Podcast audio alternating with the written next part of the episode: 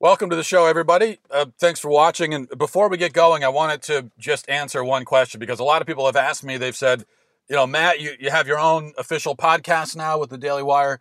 Um, you're moving up in the world. Does that mean you'll stop doing your videos in the car now?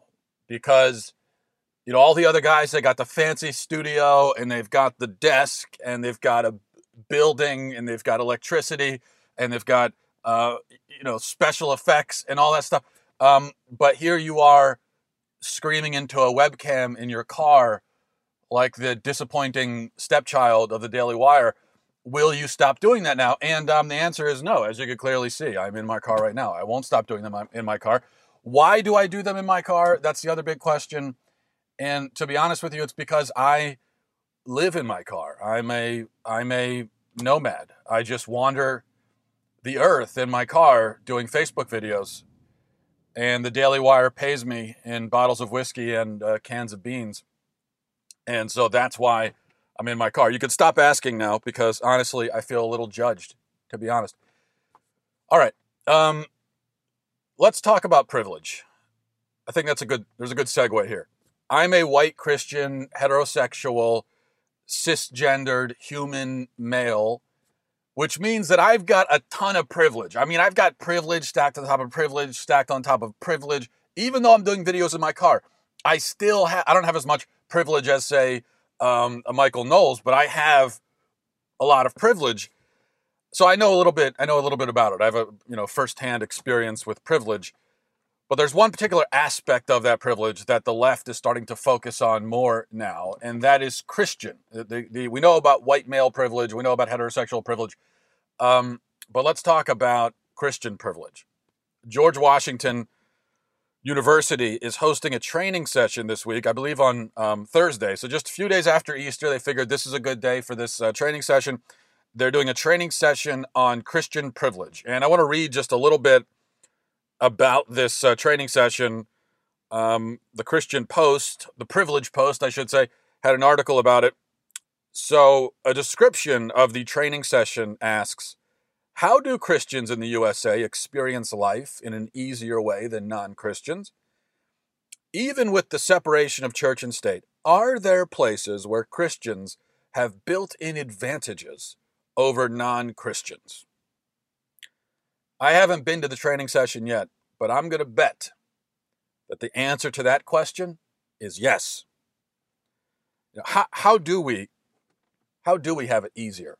Because this is what this is what the left's all about now um, these days. Is it's about kind of keeping score and keeping track and figuring out who has it easier than than who. So we're figuring out who has more of a right to complain, and so there's this constant competition I talk about sometimes the uh, the left has a victim hierarchy or a victim pyramid, if you will, and there's this constant jockeying uh, for position among the different groups and demographics on the left, wanting to be at the top of the pyramid, wanting to be the most victimized victims of it, of all, um, because that's you know that's power on the left, that's currency.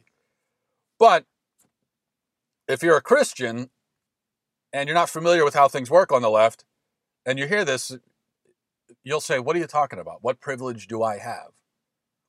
And I sometimes will ask that question about myself, even about, about even about white male privilege, which is the most privileged privilege of all. And and I think, where is that privilege? Where what can I do with it? I mean, can I cash it in somewhere? Is there a privilege exchange where you cash it in for dollar bills? Is it like with a with a Visa credit card points, you know, where you accrue points and then you can cash it in for airline tickets or a discount on a hotel or something. How does it work? Well, fortunately, one of my favorite websites, um, everydayfeminism.com, and I visit it every day because it's everyday feminism, folks, not every week, not annual feminism, everyday feminism. They ha- they did an article a couple years couple years ago, um, uh, titled "Don't Believe in Christian Privilege." These 15 examples will leave no doubt. So I thought, because I imagine that the George Washington University, um, these are probably the things they're going to talk about. So let's go through. I didn't even really look at this before I started doing the video, but let's go through a few. We won't do all 15. But here are a few of the examples that um, everyday feminism gives to prove that if you're a Christian, you have privilege. Um, all right, right off the bat, number one, you get time off for your major religious holidays. See, this is a fascinating one to me because everybody gets off for Christian holidays. Everybody gets off for Christmas, for Easter. Um, and I would think that if you get to take off for somebody else's religious holiday, then that's privilege, isn't it? I mean, that's appropriation. You're ta- isn't that what appropriation is? Everybody's appropriating Christmas. You're taking off. You're taking a Christmas vacation, or you're taking a winter vacation, which coincidentally happens right around Christmas. Um, so aren't you the one with privilege if you get to enjoy the benefits of my religion and you're not even a part of it? I would think that's how it works. If somebody came to me, if the Daily Wire came to me and said, Matt, we want to give you a month off paid vacation uh, because it's Ramadan. And I doubt they would ever say that. But if they did, I would say, wow, thank you. I'm not Muslim, but I will take the time off. I'll take the vacation if you're going to give it to me. Great. And so now that's when I would be privileged. I get to enjoy this time off, even though I'm not Muslim. So that doesn't make any sense to me. Um, what are some other examples? Uh, you can wear symbols of your religion without being stereotyped as dangerous. I guess, but everybody in America can wear symbols of their religion, so I don't think that's anything special. Politicians who create and uphold laws are likely to share your faith. Well, except for the whole other major political party, the Democrat Party, which famously booed God at their convention and kicked God off their platform. I mean, the, the, the, the Democrat Party, one of their great projects is the destruction and suppression of Christianity and Christian morals in American society. So, yeah, except for them, except for the most anti the most anti-Christian political party in American history, except for those guys, yeah, the ones that were in charge for the last eight years. Yeah, except for them, I guess that's totally correct. Um, politicians who share your faith can base decisions on their religion. I guess, just like secular politicians can base their decisions on their uh, secularism, atheist politicians on their atheism.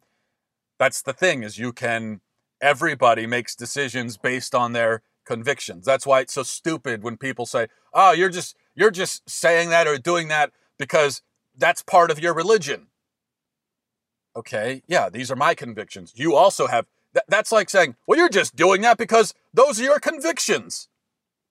Yes, that's what it that's what it means to be a person with intellectual integrity. Um, what else do we have here? Uh, your community can build and attend a place of worship without being targeted for violence. Well, of course, you got to tell that to the church down in Texas, where over 20 of them were slaughtered while they were in church.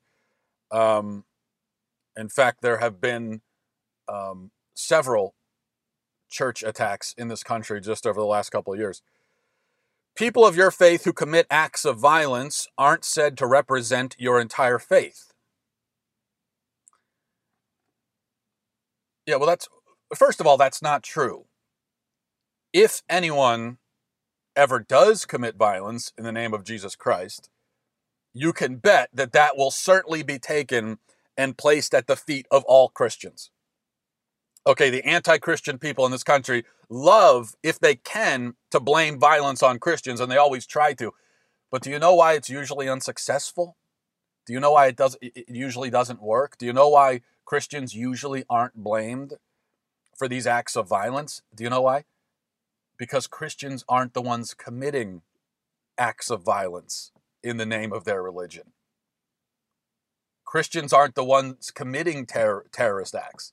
That's why we don't get blamed for terrorism as much because we aren't doing it.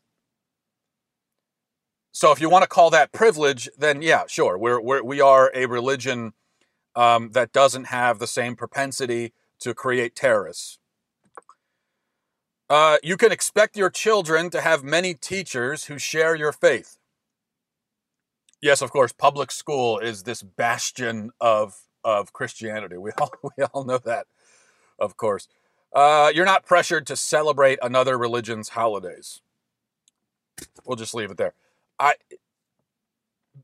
let me just clarify that for anyone who who maybe feels pressured to celebrate Christian holidays. You are not pressured. We are not pressuring you. In fact, our complaint is goes the other way. We we don't like how how Christmas has been taken and secularized and taken by secular people and just turned into this non-religious holiday. We aren't pressuring you to celebrate Christmas at all. We are if you're not Christian, we're totally fine if you don't celebrate Christmas. I have never heard any Christian person complain that there aren't enough non-Christians celebrating Christmas. So you're totally cool not to celebrate it.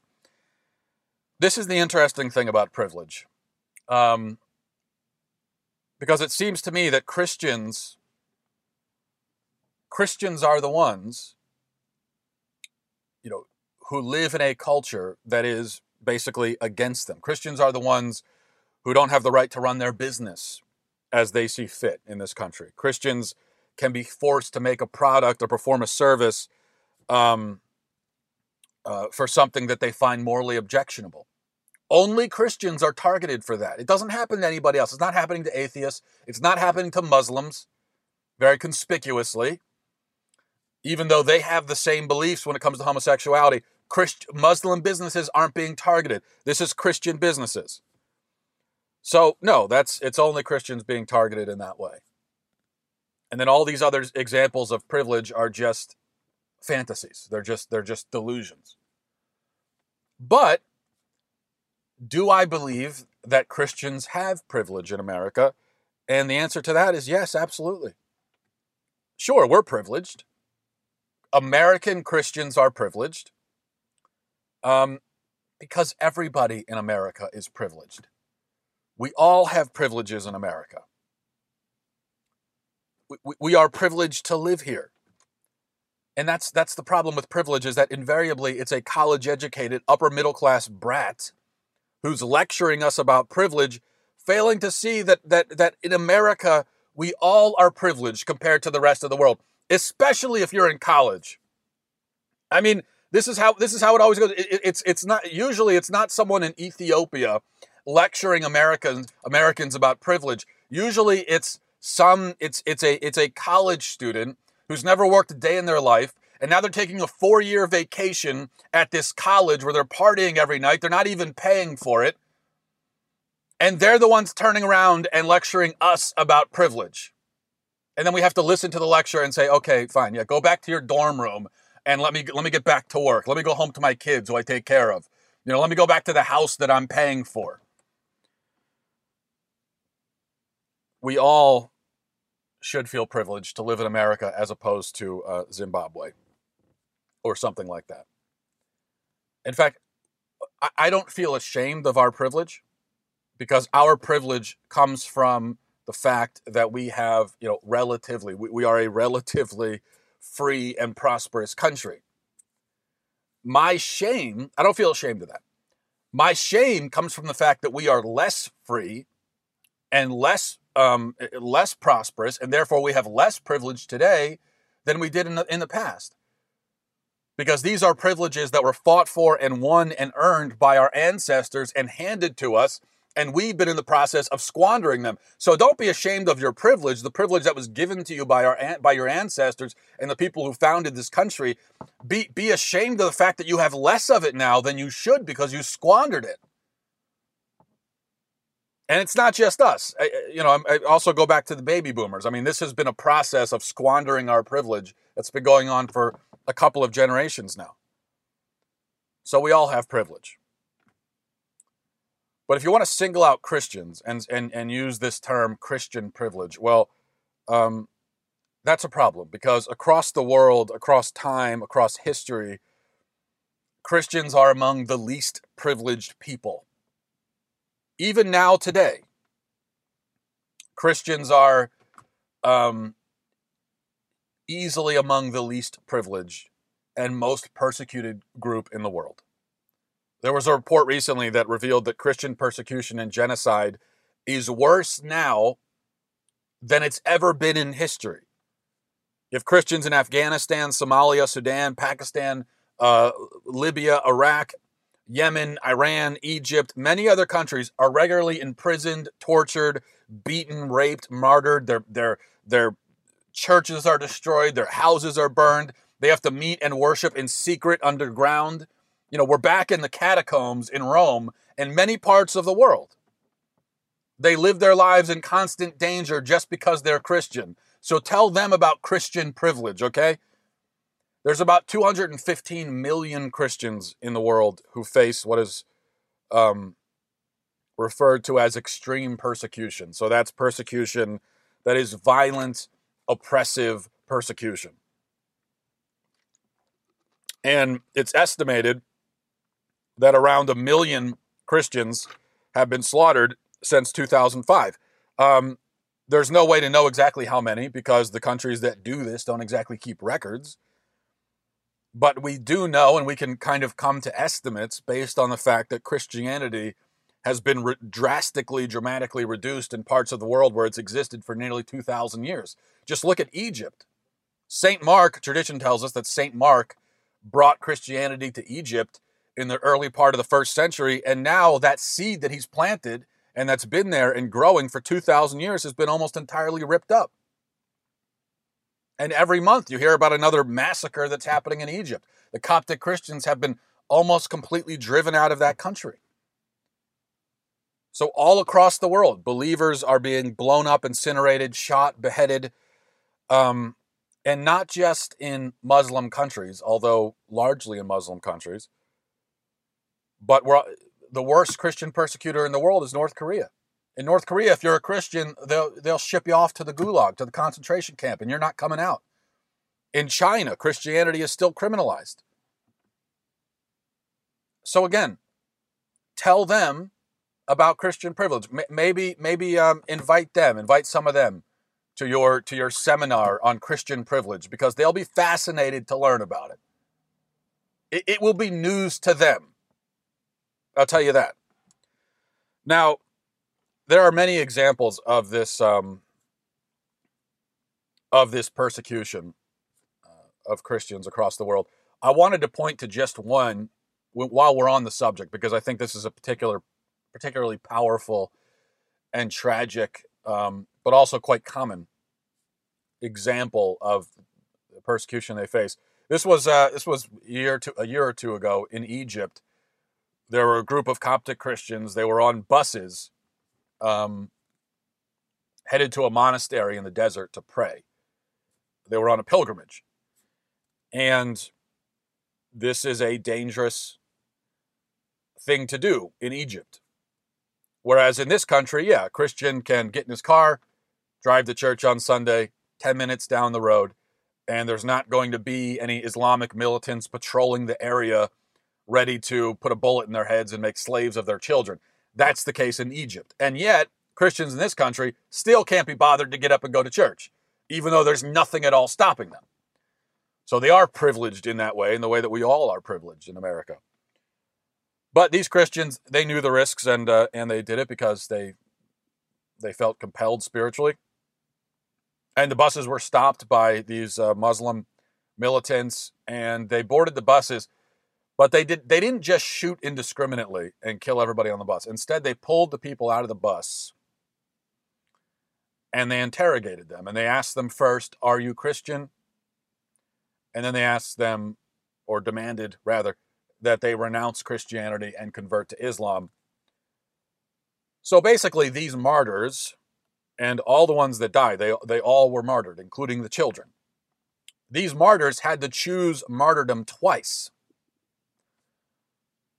because they just imagine they've got the gun to their head and um, they're asked the first question Are you a Christian? They have to summon all this courage to say yes.